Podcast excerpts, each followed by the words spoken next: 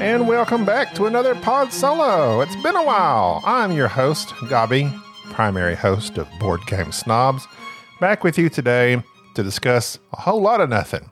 But I've got a, a thing on my mind and it's bothering me. But I'm alone today. Jerry is busy. I'm without my best friend.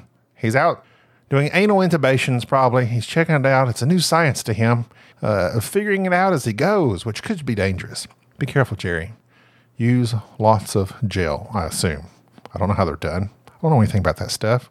That's why I'm a truck driver. He's a medical professional. Least that's what he tells me on a regular basis. What am I going to talk about today? Oh, there's something that's really been bugging me. Really been bugging me. Forks. I hate them. My family uses forks. In many places, a spoon should be used. That's right, a spoon. My wife will be serving me uh, pasta salad, especially with small macaroni. I don't need no fork. Give me a spoon. I want to scoop that stuff, shovel it in. I don't want a fork. First of all, you stab a few things, you're just stabbing, and it, it, you don't get anything, but maybe a few things here and there. And God forbid I try to scoop because everything is just going to fall off. Forks are for spaghetti, steak, and not much else. You got a salad? Chop that salad. I don't like chopped salad though because it's too small. But then scoop it. Scoop it. The other day we had a salad and all that was left was small pieces. And I was sitting there trying to stab the stuff with the fork, getting nothing on it. Then I try to scoop it, everything falls off. I was it just sent me into a near rage. And I was sitting here trying to use this stupid fork when a, big tablespoon, take that big tablespoon, scoop it up, shovel it in my gobber. Isn't that what they call it? Isn't that what uh, rate my takeaway in the old gob? That's kind of my short name, by the way. G A B. Gabi in the old gob. I don't know. It's an English phrase. We don't use it over here, but I was trying to expand my horizons. Speaking of not expanding horizons, I don't want to use a fork. There's many situations. I don't want a fork. Give me a spoon. A spoon will operate way more efficiently than that tiny, narrow fork. Unless you're trying to pierce something, which then just get a knife. You got a big piece of steak, stab it with a knife. Put it in your mouth. Be careful though. That could be dangerous. I'll get you. I'll give you forks for steaks. That's reasonable. Do you have a, a, a fully rounded, like a, a grape tomato? Sure. Pierce that with your fork. But then when you pierce it, it's just going to explode nearly. I hate forks. Happened to the spork? That, it seems like the spork should have been, that idea should have expanded into uh, cutting edge science technology. Not the little bitty cheesy plastic forks that you get from KFC, but give me a, a, a wide angled, a wide level fork with four prongs, but then halfway up those prongs, a spoon. So you got a spoon shape halfway up, but a good size, like a good tablespoon, but with uh, maybe some prongs on the very end.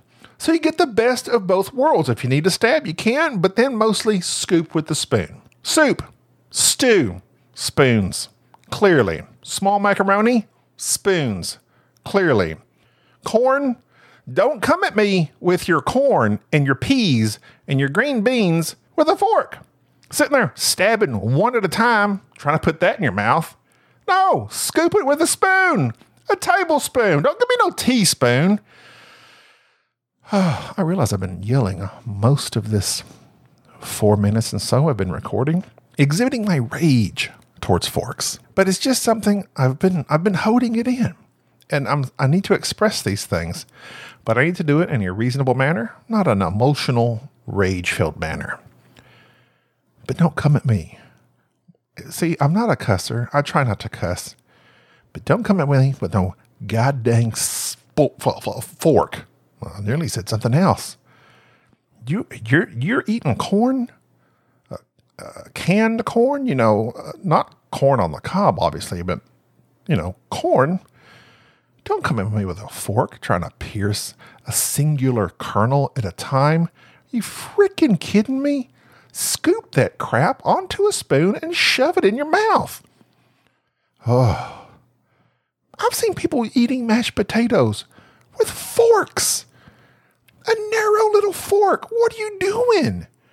Scoop that stuff, especially if it's got gravy, onto your spoon, shove it in your mouth. I've never felt so passionately about something. Macaroni and cheese, one of my passions. Don't you come at me. Don't you come at me with macaroni and cheese eating it with a fork. What are you doing? You get more volume. You get a good clean scoop. Uh, having a butter knife or something on the other end, or a roll or a piece of bread to shove it onto that spoon, and then shove it in your mouth and enjoy a mouthful, not a not a morsel here and there that you're searching to taste and crunch on, but now you got a whole mouthful of goodness. A whole mouthful of macaroni and cheese goodness, not whatever a fork provides you. Don't get me started on forks. I've already started. So I did some research. That's right, I don't come at you with just blind ignorance. I mean, I do most of the time. But I found an article from Smith, SmithsonianMag.com under Arts and Culture. This is the article entitled A History of Western Eating Utensils From the Scandalous Fork to the Incredible Spork. The writer is a Lisa, I don't know how she says this, it's a B R A M E N. So it's either Brahmin or Brahmin, something of that effect. A very interesting article.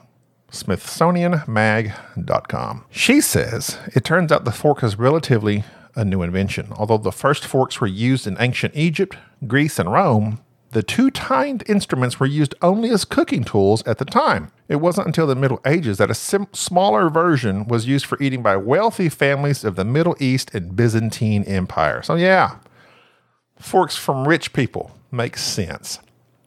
Spoons, by contrast, have been used as eating utensils since Paleolithic times. The ancient words for spoon suggest which materials were used in different areas. The Greek and Latin words are derived from cochlea, meaning a spiral shell, while the Anglo Saxon word spawn, S P O N, I'm guessing, or spoon, spoon, cut your heart out with a spoon, means a chip of wood. By the Middle Ages, royalty and other wealthy people used spoons made from precious metals. In the 14th century, pewter became commonly used, making spoons affordable to the general population.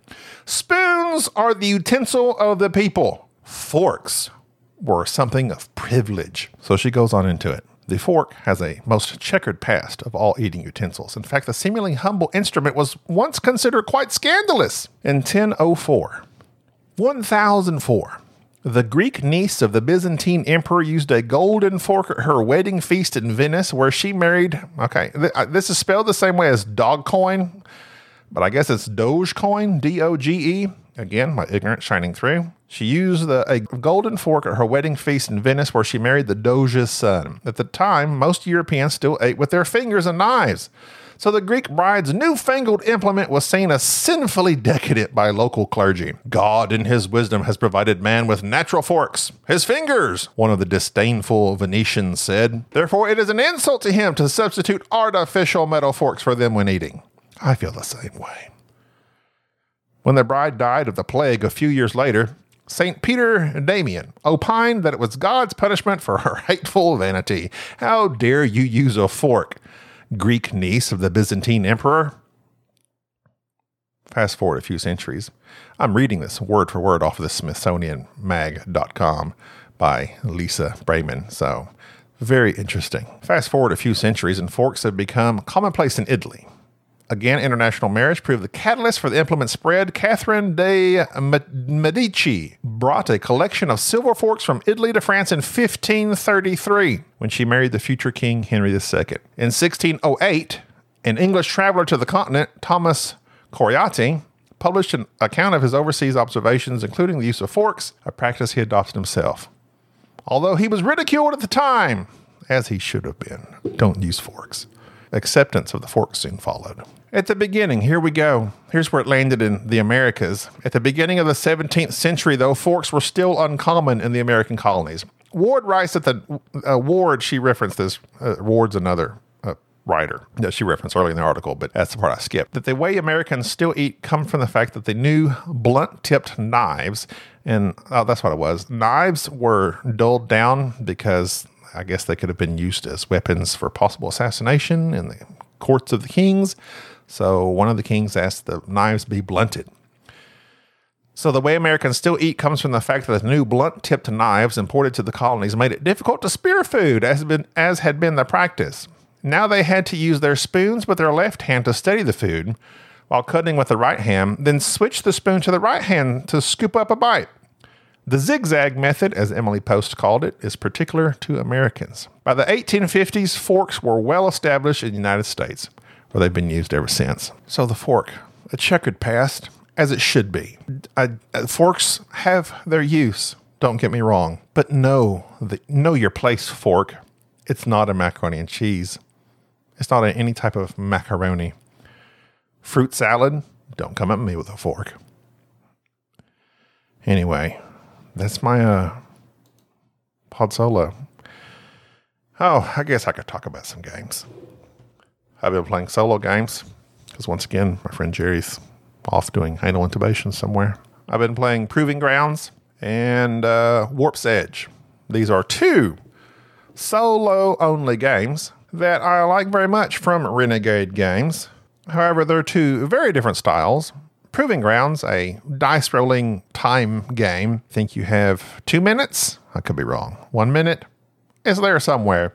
And you're rolling dice the thing about uh, okay, so it's there's a story that goes with it. You're Maya Strongheart. She stands alone against the world. A cabal of conspirators has framed her for the death of her own mother, the Sun Queen. They intend to usurp the throne from her family. To prove her innocence and reclaim her birthright, Maya must step into the proving grounds to complete a trial that will stretch her combat skills to the limit. A real time solitaire dice game that merges narrative and gameplay in a brand new way. So I've only played the basic game, and you're rolling, rolling, rolling, rolling, rolling, rolling. And, uh, what you're trying to do is get your dice to match up to these certain locations, and that helps you put points against your foes. Anything that you're, well, for most spaces that you're unable to do so, it's a, a point against you. It's got that whole comic book thing with it. It's it's good, but the game itself is completely abstract. You're just rolling dice and assigning them. Um, it is a completely different game, a completely different feel from Warp's Edge. Uh, Proving Grounds, designed by Kane Klenko, again, publisher Renegade Games Studios. Warp's Edge, designer Scott Almes, and it is a bag building game like Orleans.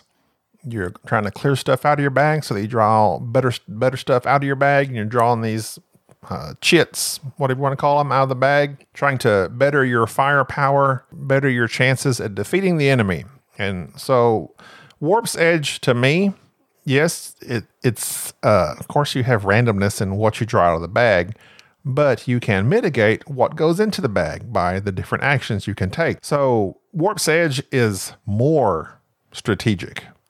It's very tactical in what you do with the stuff you draw out of the bag, but overall, the game is more strategic. Whereas Proving Grounds is very push your luck, very random. It's dice rolling, and it's dice rolling at great speed because you have a timer counting down that puts you under great pressure. Oh, and the thing about Proving Grounds is you can only re-roll die that are in pairs. So some of your foes may require two of this or two of that to defeat them. So, or three. And so if you're rolling, rolling, rolling, got to stop doing that. When you're rolling, if you have two of what you need, but here's a single by itself, and then over here's three of what you need, well, you got to figure out what to do with that single because you can't roll it. So either you re-roll the the the doubles or re-roll the triples, and it, that is the crux of what makes Proving Grounds very difficult. I played that game I don't know how many times, and I played it wrong nearly every time because of that rule. Very difficult. You cannot re-roll a single die that is not accompanied with other die of the same number. Now, there are, like I said, modules that go with that. I think that do kind of help mitigate that, but I didn't get that far. I just played the basic game. It's really fun. I enjoyed it a lot, but it's extremely, like I said, it's dice rolling. So that's what you get. It's dice rolling. I liked it a lot. Between it and Warp's Edge, uh, there are two solo, small scale solo games. Warp's Edge is clearly the better game. It's very good. Warp's Edge is very, very good for a small solo game. Proving Grounds is very fun though, and that timer's counting down. It's more to me. Proving Grounds is more eh, intense because of what you're doing. But Warp's Edge, like you got to sit there and plan out what you're fixing to do and combo this and combo that. There's not much of that in Proving Grounds. So, two very different styles. Therefore, it makes them hard to compare. However, you can be compared, everything can be compared with, hey, you want to play this or that? Well, if you're in a vacuum, I'm going to choose Warp's Edge. That's just what I'm going to do because it's it's a more more better. Hmm, yeah, that's good. That's good English right there. It's a more better. But uh, it's it. The Warp's Edge is the spoon to Proving Grounds fork, but I like Proving Grounds way more than I like forks. All right, well, that's going to do it for this pod solo. Please know my disdain for forks. Know your place, forks. Don't try to come in where a spoon could be easily more used. But it's not your fork. It's not your. It's not your fork forking shirt balls. Yeah, see, I watched that show too. It's not the fork's fault it gets used, it's the people that choose to use them in unnecessary situations. So I'm looking at you. Be wary of how you use the fork around. That's going to do it for this pod solo. I'm your primary host of the Board Game Snobs, Gobby. Have a good day.